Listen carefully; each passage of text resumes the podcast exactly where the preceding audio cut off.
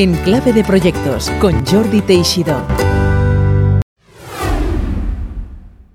Hola, ¿cómo estáis? Volvemos a tratar hoy aquí en Clave de Proyectos los proyectos de construcción y lo hacemos con mi amigo Isidra Roca, arquitecto con 30 años de experiencia en dirección integrada de proyectos y planificación urbanística, y hablamos de múltiples temas, de los retos y oportunidades de la profesión de ser arquitecto, de las prioridades que la inversión pública debe considerar y los proyectos que entiende Isidra se deberían acometer, especialmente ahora en la situación de crisis, de la complejidad de estos proyectos, de la participación ciudadana y de múltiples temas e ideas, como por ejemplo la de edificios nodriza. Así que sin más preámbulos, os dejo con Isidra Roca.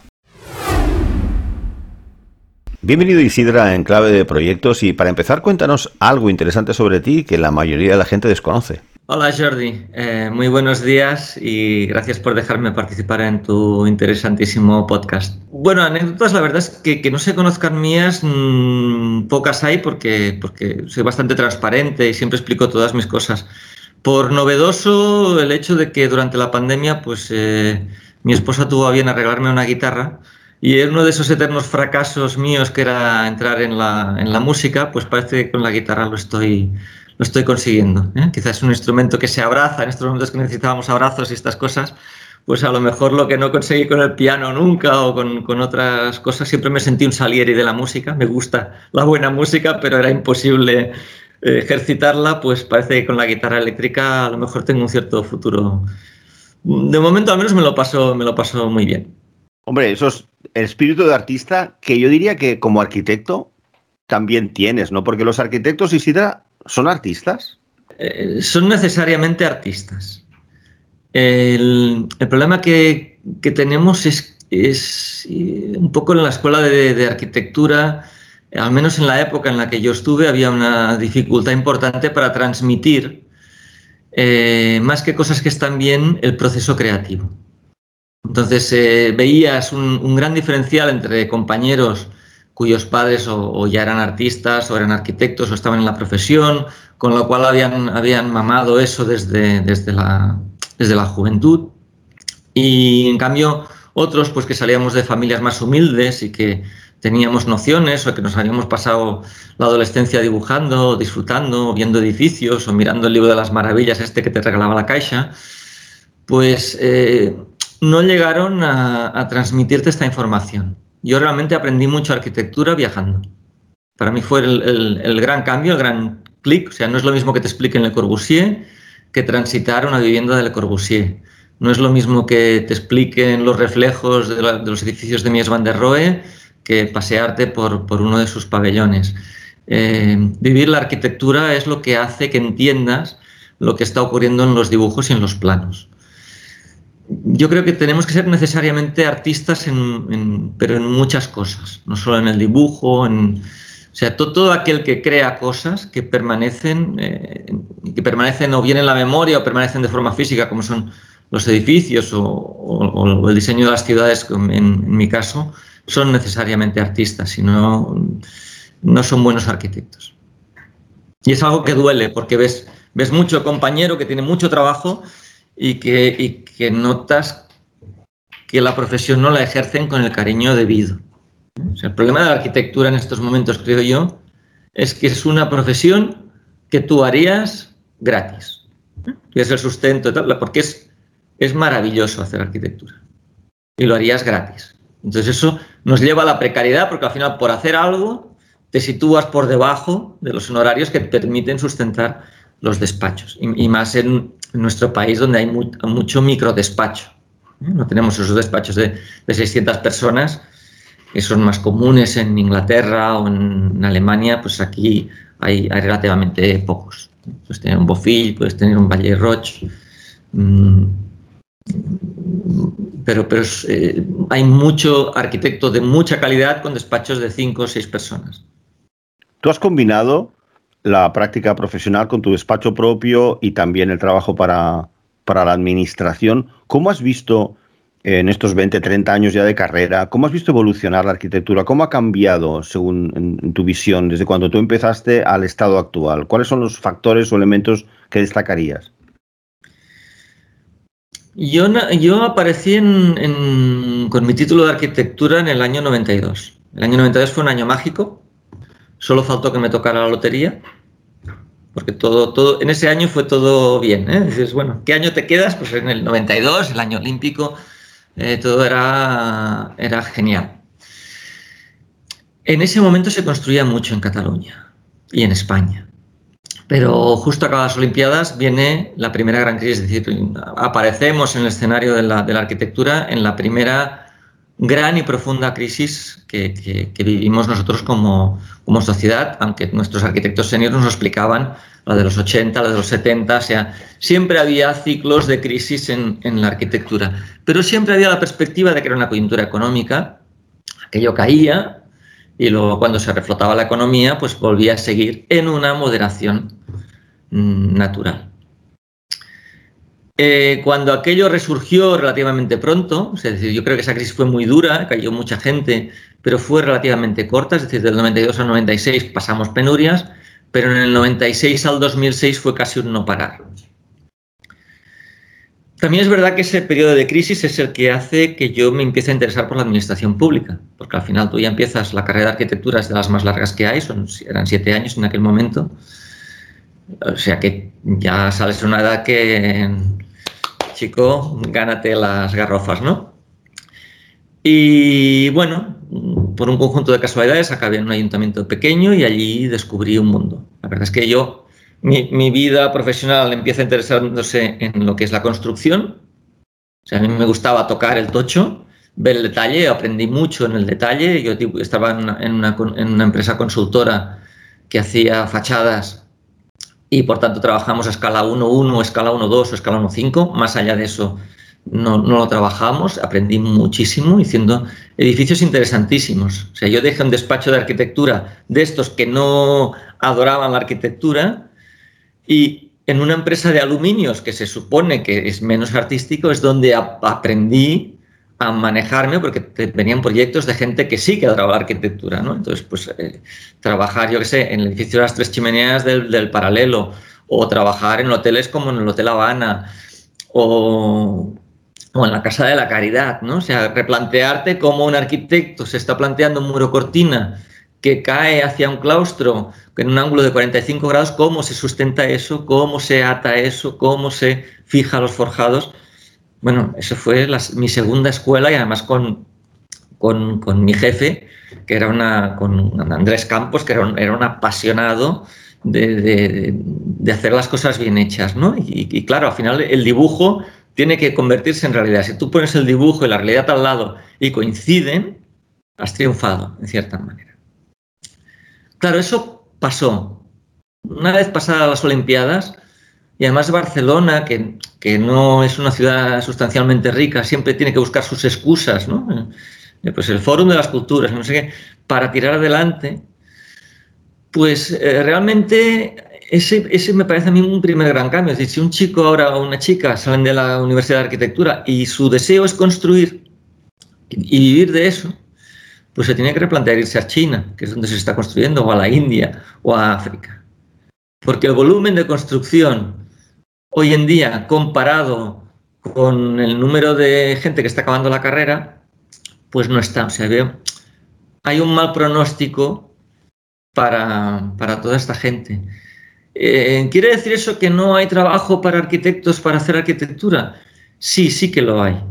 Sí que lo hay, lo que no hay es el dinero para ejecutarlo. Si todos somos conscientes de que hay una demanda de falta de vivienda pública. Pero aunque todo el mundo se llena la boca con ello, no se está haciendo vivienda pública en masa como si se hacía, por ejemplo, en los años 60. Es un, poco esas contradicciones, ¿no? O sea, eh, queremos hacer vivienda pública, pero no queremos hacer un segundo belviche.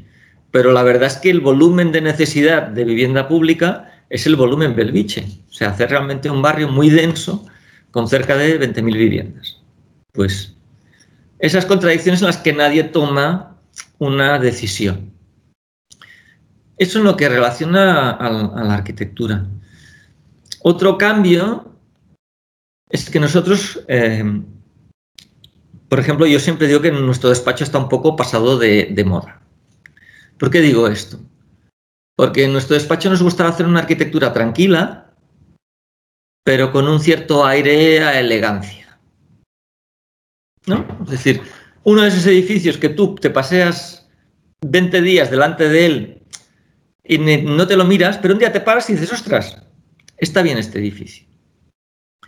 ¿Qué ocurre? El efecto Bilbao, cuando Bilbao, que es una ciudad que está deprimida, que siempre es la ciudad, ¿no? El patito feo al, lado de, sus compañeras del País Vasco, o, su, cercano, ¿no? Un Vitoria, un Santander, un... dices, ostras, ¿qué, hacemos con esto? Pues alguien tiene la genial idea de hacer el Guggenheim y pone Bilbao en el, en el mapa y se descubre que Bilbao no es solo una ciudad industrial fea, eh, llena de hollín, aburrida, etc. Se descubre una ciudad, pero también con la excusa del edificio icono. Pues hoy tienes la sensación de que o haces burradas, por decir algo, o sea, esa segunda contradicción, o sea, no hay dinero para hacer cosas, pero las que hacemos valen diez veces más. Innecesariamente, ¿por qué? Porque hay que llamar la atención, hay que ser chillón, hay que ser barroco, hay que ser rococo. ¿no? como ser emblemáticos, ¿no? Que le llamáis proyectos exacto, llaman Todo el mundo. Le llaman icónico, ¿no? Pero bueno, pues eh, está bien que haya un, edificio icónico, pero cuando la ciudad está llena de edificios icónicos, eso ya parece Las Vegas y por lo tanto entendemos que es un, es un mal urbanismo. Y yo, de hecho, nos hemos encontrado quedar segundos en un concurso en el que se decía claramente en el acta del jurado, muy fuerte, eh, ustedes quedan segundos porque su edificio cumple las bases, está integrado perfectamente en donde tiene que situarse, es elegante, es bonito, está en precio, está mm, todo funciona. Pero nos parece, cosa que no ponían las bases, que aquí nos hace falta algo que llame la atención. Y del que gana le dice, gana usted pero que sepa que este edificio se va a caer, tiene que cambiar muy profundamente la estructura, tiene que cambiar todas estas cosas. Y dices, ostras, qué jurado, ¿no? Qué jurado. Qué desastre. ¿Quiénes, toman esa decisión? En este, en este tipo de proyectos hay mesas, tribunales, son concursos públicos transparentes. ¿Quién toma esas decisiones, Isidra? En, Básicamente eh, son tribunales de gente experta. Entonces, eh, Ahora, por suerte, con, los cambios en la, legislación de contratación, te tienen que decir quién estará en ese tribunal. Muchas veces te presentas en un concurso eh, mirando qué tribunal hay. Porque si ya el tipo de arquitecto que está ahí juzgándote tiene una arquitectura muy distinta de la tuya, ya no vayas, porque es que vas a caer en la, en la primera ronda. Este también es un mundo, el mundo de la contratación pública, que está matando, o sea, te genera muchísimo esfuerzo para, bueno, mi despacho ha quedado muchas veces segundo. Eso es una tragedia. Es una tragedia porque son horas y horas y horas que, no te paga nadie. Entonces cuando ganas, pues bueno, eres muy feliz. Eh, y luego mm, hay el problema de que a lo mejor ganas y ese proyecto no se hace. O sea, nosotros ganamos un concurso eh, Europan cuando éramos muy jóvenes en, Turku para hacer un barrio residencial y ese, proyecto no se ejecutó y podía haber marcado un, antes y un después en, lo que suponía que era nuestro despacho. Luego hay otra cosa que, me gustaría comentar, que es un poco donde he acabado, he acabado yo. O sea, realmente al final eh, la administración pública ha acabado siendo eh, mi ámbito más específico de trabajo y especialmente el, urbanismo. Y un gran cambio, y que es una lástima que haya ocurrido y que me gustaría que, eso se pudiera corregir, es el urbanismo es una disciplina en la cual tienes que trabajar muy íntimamente con la gente. Las leyes cada vez más, a mí me sorprende una cosa, ¿eh? que es que cada ley que empieza con esta ley tiene como objeto simplificar las cosas. Y en el urbanismo las leyes dicen, esta ley lo que pretende es que la gente participe más y la gente cada vez participa menos. Nosotros, el, urbanismo, que es una disciplina que en principio lo que pretende es que la gente viva mejor en sus ciudades y en su territorio, porque el urbanismo antes estaba pensado para que las ciudades crecieran y ahora está pensado para ordenar el territorio. ¿Qué ocurre? Pues que en el periodo de la transición eh, en este país la gente tenía mucha demanda, pero una demanda generalista. Queremos que llegue nuestro autobús, queremos que nuestras calles estén asfaltadas, queremos que haya zonas verdes, queremos que... Hoy eso ha cambiado mucho. Hoy es, en mi casa tengo este problema, no me llega la fibra a mi casa. Entonces, hemos pasado de una cosa generalista a una cosa particular, como particular. Y yo creo que antes la participación ciudadana era más que participación, era exigencia ciudadana. Tenemos estos problemas y queremos que nuestros políticos nos resuelvan estos problemas urbanísticos. Y ahora fomentamos una participación ciudadana en el cual intentamos crear foros donde la gente oye, te escucha, te entiende, pero la realidad es que participa poco. O yo me he encontrado haciendo, pues eh, ahora recientemente, con, Amador Ferrer, el planeamiento de ESA de Montserrat, y había días en los que había más técnicos que estábamos elaborando el plan que gente participando. Que yo entiendo que la gente va muy apurada, que trabajan mucho, que, que no son horas a las 7 de la noche reunirse en la sala municipal del ayuntamiento para hablar de cómo tiene que ser tu municipio, pero allí no se genera, o sea, no acabas tú sacando las, herramientas que necesitas para hacer ciudad. O sea, a mí me sorprende eh, una exposición que hubo en el Ayuntamiento de Barcelona cuando, hay, cuando se abre la Vía Layetana, que se carga medio barrio gótico, y aquel proyecto se tiró adelante por unanimidad de los partidos, consenso del barrio, etcétera, etcétera. O sea, hoy eso sería imposible hacerlo.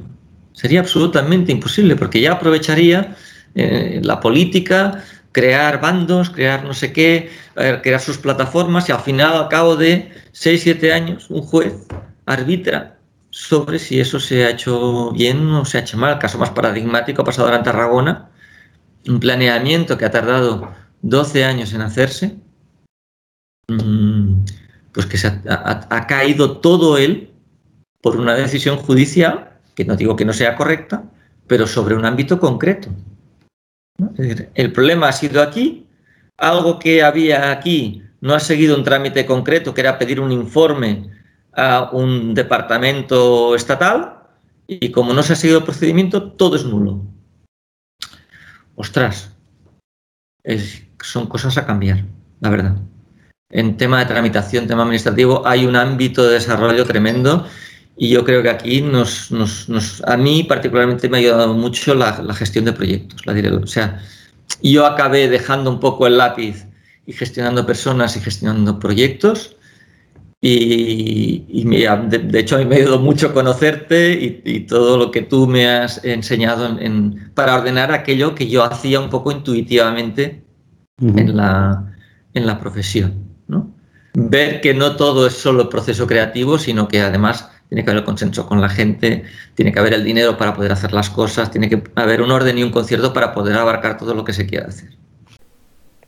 En vuestro ámbito se habla a menudo de la arquitectura, la construcción, pero también se habla mucho del urbanismo. ¿Nos puedes explicar a los que no conocen el término en qué consiste esto de ser especialista en planificación urbana o urbanista? A ver, el, urbanismo es una disciplina extraordinariamente compleja y multidisciplinar que lo que pretende es eh, diseñar ámbitos de carácter urbano o no urbano. Eh, no sé si la definición eh, se entiende para la gente en general, pero lo que pretende es diseñar ciudad y ejecutarla. ¿Vale? En este sentido, pues en el siglo XIX todo era más fácil. ¿no? Cuando el Defonso Cerdá se inventa la Eixample de, Barcelona, por ejemplo, la demanda ciudadana era muy clara. Estamos hacinados en una ciudad que no puede crecer, necesitamos crecer. Y no había más demanda que esa. Ese era el alcance del proyecto. Y había un gran sentimiento higienista, es decir, aquí nos ponemos enfermos, no vemos la luz, etc. Es decir, la salida, está muy bien que participe la ciudadanía. Lo que pasa es que yo no sé si es por un problema de falta de educación o falta de no ver las cosas. O sea, como es muy complejo, mucha gente hasta que no lo ve, gráficamente no lo percibe. Y no lo hace en el momento. Es decir, cuando tú ya estás en la fase de producción, en ese momento entran. O sea, es bueno que entre la ciudadanía a, decir qué quiere, qué necesita o cómo entiende que tiene que ser su barrio o la remodelación de un ámbito concreto. Pero tiene que ser en el inicio. En el inicio. Y, hay que tomar decisiones muy valientes. Y hoy en día también la política se ha vuelto, tan, tan compleja que tomar decisiones valientes es muy difícil. Te diré un ejemplo. Tú tienes un barrio que, que puede ser patrimonialmente interesante, pero está absolutamente degradado. Claro, por un lado tendrás los patrimonialistas eh, contumaces que te dirán, no, no, esto es que es del siglo XVIII y no se puede tirar de ninguna manera. Bueno, puede ser un criterio, pero no es un, o sea, no es un dogma. Esto se ha convertido en un dogma. ¿eh? O sea, para, es absolutamente intocable una obra de Gaudí como, ¿no? como, la Casa Batlló. Bueno, aquí no hay discusión posible, porque está bien conservada, etcétera, etcétera. Claro, pero lo otro es absolutamente intocable. Bueno, pues puede ser intocable, pero eso vale diez veces más. Y eso se debe saber. Es más, seguramente no sabes ni lo que vale. Te metes en una obra que no sabes ni lo que vale. Entonces, ¿y quién va a vivir aquí? Porque a lo mejor si inviertes muchos recursos, el perfil de ciudadano que hay en ese barrio no puede quedarse en ese barrio. Entonces, todas estas grandes decisiones comportan muchísima gestión de personas y comporta fijar, ¿no? O sea, poner por escrito, vamos a conseguir estos objetivos. Consensuar, ¿no? Consensuar entre muchos. Consensuar, consensuar y, realmente dejarlo por escrito y no dar pasos atrás cuando estás en el camino. Yo o sea, una cosa muy paradigmática, la ley de urbanismo que te dice, cuando tú vas a reformar un barrio, durante un año allí no se van a dar licencias. ¿Por qué? Muy sencillo. Porque si yo resulta que hay una zona donde se permiten hacer edificios de planta baja y 20 y ostras, todo el entorno es planta baja y dos, pues el que tiene allí su propiedad, ostras, yo entro a la licencia, ya tengo licencia, nadie me va a tocar. Pero ¿qué ocurre? Esto que está tan bien, al final se convierte que tú el plazo de tramitación de la modificación de planeamiento para que todo vuelva a su altura tarda seis años. Esto no puede ser y nadie se lo plantea. O, o la suspensión de licencias es de la media de lo que tú tardas en hacer el planeamiento, o realmente tramitar el planeamiento es mucho más ágil. Pero como el mundo del funcionario, vamos todos que no tenemos horas, que no somos capaces de tirar adelante porque te pasas la vida haciendo papeles, pues no puedes hacer un informe o no puedes enviar al día siguiente de aprobar una cosa a pedir el informe a otro, a otro departamento, el otro departamento no te hace el informe, tienes que llamar mil veces para que te lo hagan, entonces no entienden nada, tienes que explicárselo. Bueno, al final eso se dilata y al, año y medio, pues alguien le explica a ese señor que ya puede pedir licencia, la pide y tienes el barrio perfectamente arreglado, pero la seta que te ha crecido allí de planta baja y 20. El urbanismo hoy en día está luchando contra estas cosas, porque se vive mucho desde el particularismo y no desde, desde el sentido general de la ciudad. Y hay una cosa que me sorprende mucho, y fíjate que es uno de los grandes problemas de urbanismo hoy en día es luchar contra la contaminación. Bueno, este año lo hemos hecho. Este año las ciudades olían a pueblo. Sí, pero bueno, por, por un factor totalmente inesperado, ¿no? La pandemia. Pero es lo que decíamos de la decisión importante. Al final, lo que evita la contaminación es evitar la movilidad. O sea, yo trabajo en el Ayuntamiento de Cunit, cada día del Señor me desplazo a Cunit. En transporte público, es verdad. Al final, no deja de ser de consumo de energía, etcétera, etcétera.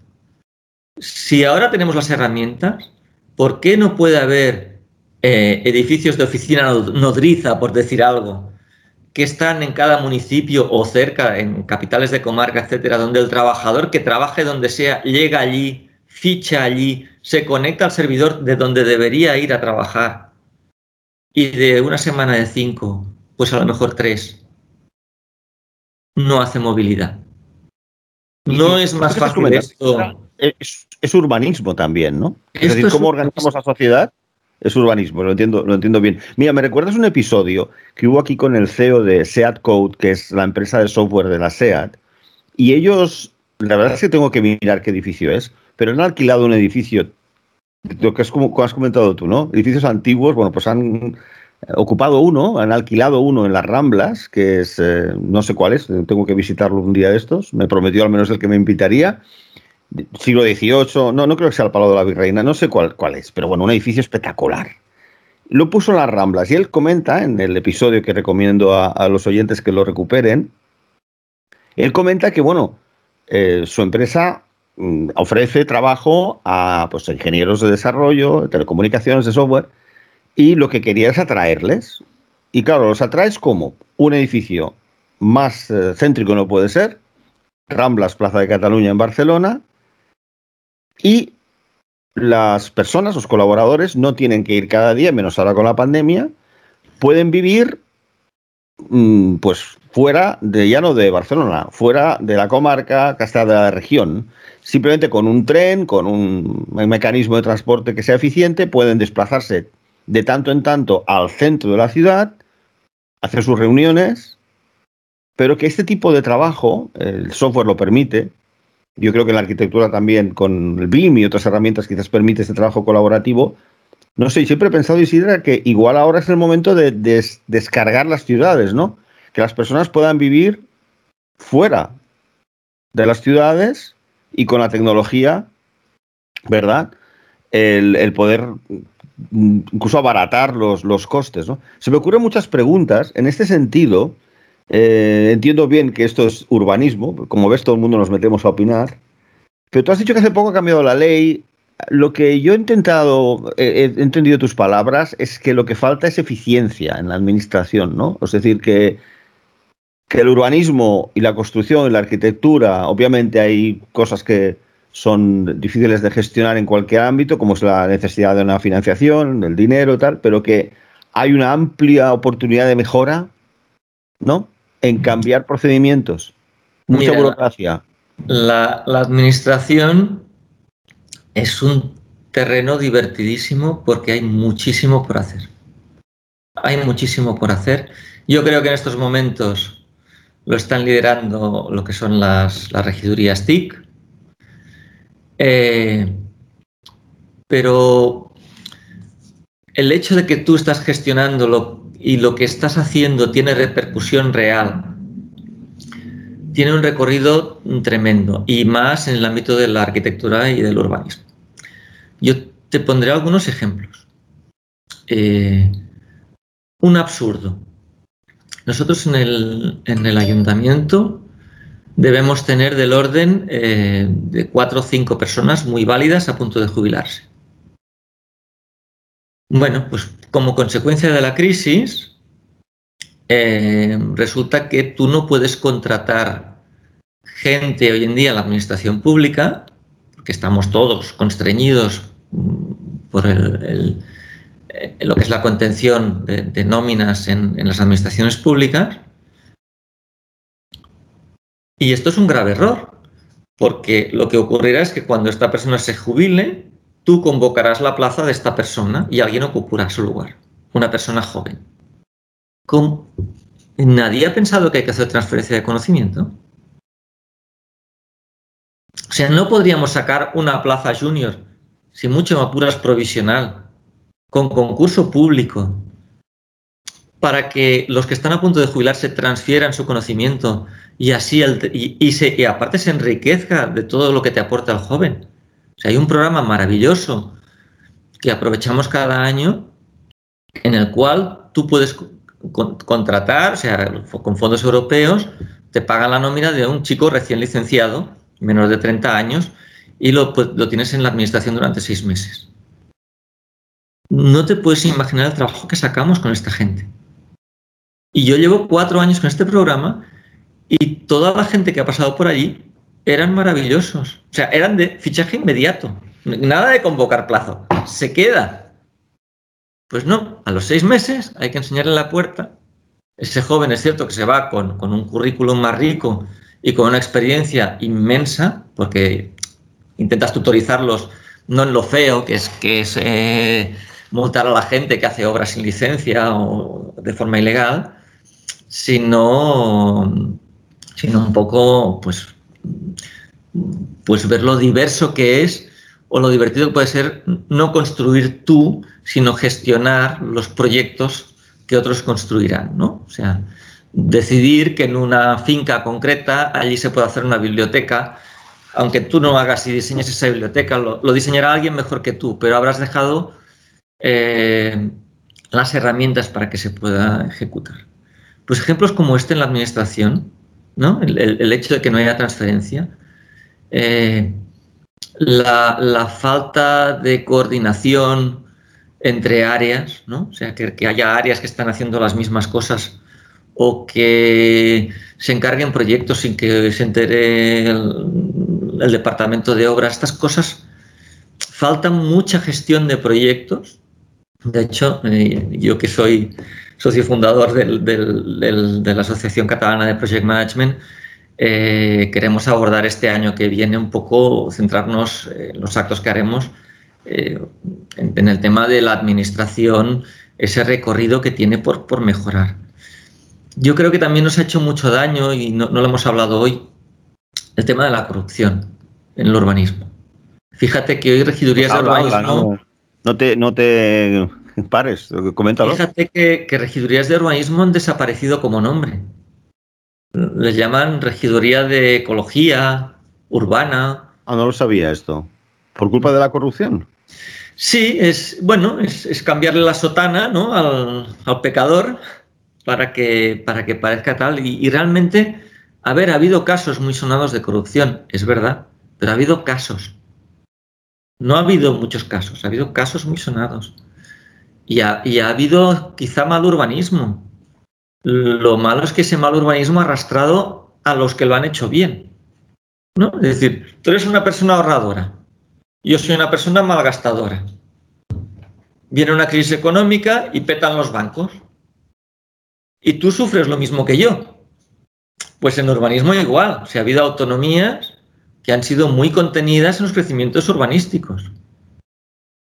Y ha habido otras que a lo mejor porque son más deprimidas hacen la apuesta, de decir, oye, 10 desarrollos, algunos saldrán.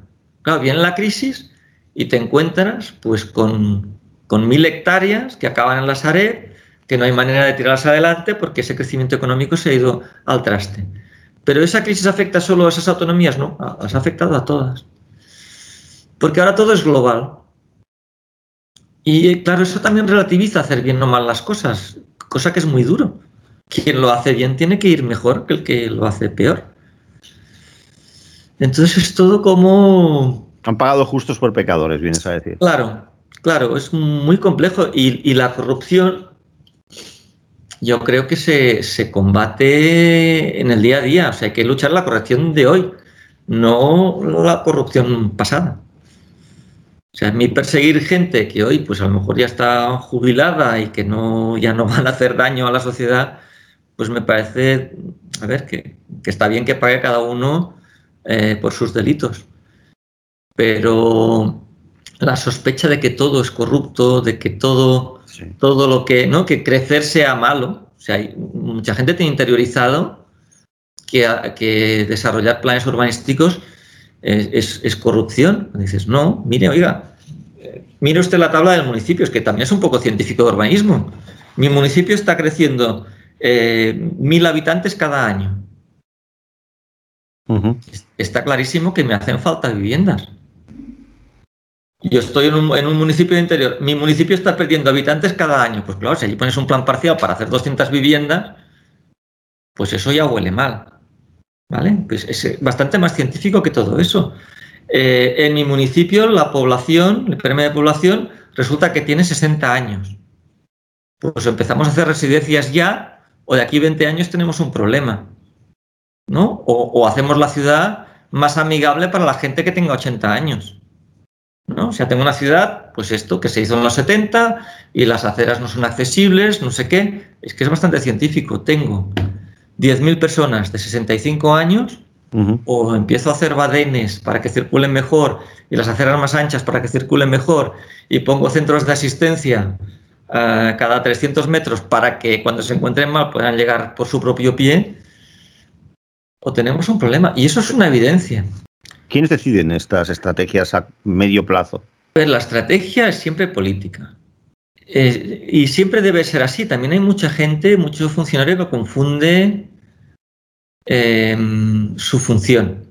El camino es el siguiente. La gente vota a sus representantes electos. Los representantes electos configuran equipos de gobierno. Y los equipos de gobierno se supone que tienen un programa o un plan a desarrollar en cuatro años. Entonces tú lo que tienes que acompañar esos planes. Tu trabajo es acompañar esos planes y velar, porque tú eres quien conoce la ley, que esos planes se desarrollen de forma legal. Eh, que tú, los funcionarios públicos, aconsejan, modulan, plantean el carácter de las cosas, sí, eso sí que es verdad, eso sí que lo hacemos. Por ejemplo, eh, si mi municipio quisiera, es que queremos ser un referente turístico, mm, yo por mi carácter, pues te diría, pues vamos a hacer que la ciudad sea más accesible, vamos a velar porque esté más limpia, vamos a velar porque utilicemos energías renovables para las luces que pongamos, que estén bien iluminadas, etc. A lo mejor otro arquitecto municipal te diría, tenemos que hacer un edificio icónico que llame la atención y venga mucha gente pero la decisión última Influís. Pero es una decisión política. Es una decisión Debe ser una decisión política. Bueno, los ciudadanos percibimos a veces las cosas un poco, no sé, hay de todo, ¿no? Pero sí que percibes que la sanidad lo deciden gente que no es médica o no son profesionales de la sanidad. Y también percibes que a veces las decisiones urbanísticas, pues seguramente, como tú dices, asesorados, ¿no? Pero los toman políticos que tampoco tienen una formación específica, ¿no? Eh, es verdad, pero en, mi vida profesional me he dado cuenta de que no es tan importante saber de tu terreno en el mundo de la política, sino saber escuchar, saber tomar decisiones, saber asesorarse con gente que sepa. Mm, entiendo. Y, tener un poco palabra, decisión y dedicarle muchas horas. ¿eh? El otro día el secretario municipal dijo una frase que estuvo muy bien. Era, si todos los ciudadanos fueran políticos electos tres meses, mirarían la política de otra forma. Y es verdad. O sea, ser político hoy en día es muy poco agradecido y muy difícil. Muy complejo. O sea, es gente que dedica muchas horas y mucho esfuerzo por intentar hacer bien las cosas. Y se encuentran con muchas dificultades para hacerlo. O sea, realmente podemos hablar que hay un 1% de mangantes, y están pagando todos eh, unos condicionantes por esa, por esa corrupción tan grave que, ha pasado durante los últimos años en este país.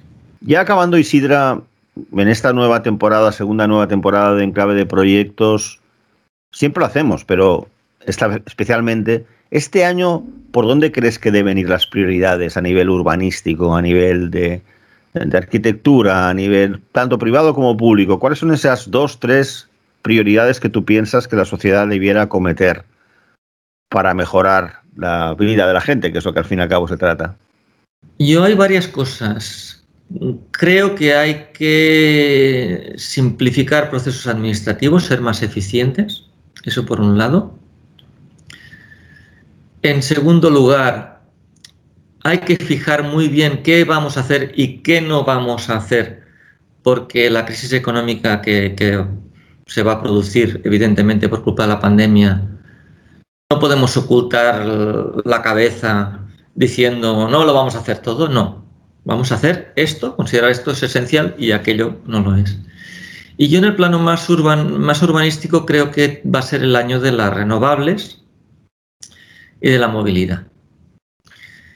Eh, y me gustaría que no fuera un poco en el plano este que se ha llamado a decir urbanismo táctico, porque el urbanismo táctico también creo que empobrece un poco la imagen de la ciudad. ¿eh? Es decir, hacer muchas cosas muy baratitas, muy de ñiquiñogui, muy de pintura, muy de flux, creo que no es una buena decisión. Creo que es mejor hacer eh, menos cosas sin derrochar dinero y con eh, bastante calidad. Pero sí que pensar que los edificios, tenemos las azoteas de los edificios de las ciudades por eh, convertirlas en nuestras pequeñas centrales energéticas que nos generen buena parte de la electricidad, es un tema que puede ser muy interesante. Tratar las azoteas de nuestras viviendas que hemos descubierto con la pandemia como pequeños jardines que aporten eh, más verde a la ciudad, aunque sean privativo, pero que ayuden a, consumir ese CO2 que generamos, también son cosas muy interesantes. Y creo que pensar en que nuestra, eh, nuestras ciudades interiores que se están vaciando, a lo mejor no es mala idea que mantengan una, una proporción interesante de, de población, porque cuando estamos muy concentrados nos contagiamos entre todos también es algo que está poniéndose en cuestión en estos momentos y puede ser muy interesante recuperar. Que, la población esté distribuida en el territorio porque las nuevas tecnologías nos permiten trabajar desde, desde cualquier sitio. Pues es un portfolio de proyectos bien interesante. ¿eh? Muchas gracias, muchas gracias Isidra por haber estado hoy en clave de proyectos. Gracias a ti y a todos vosotros.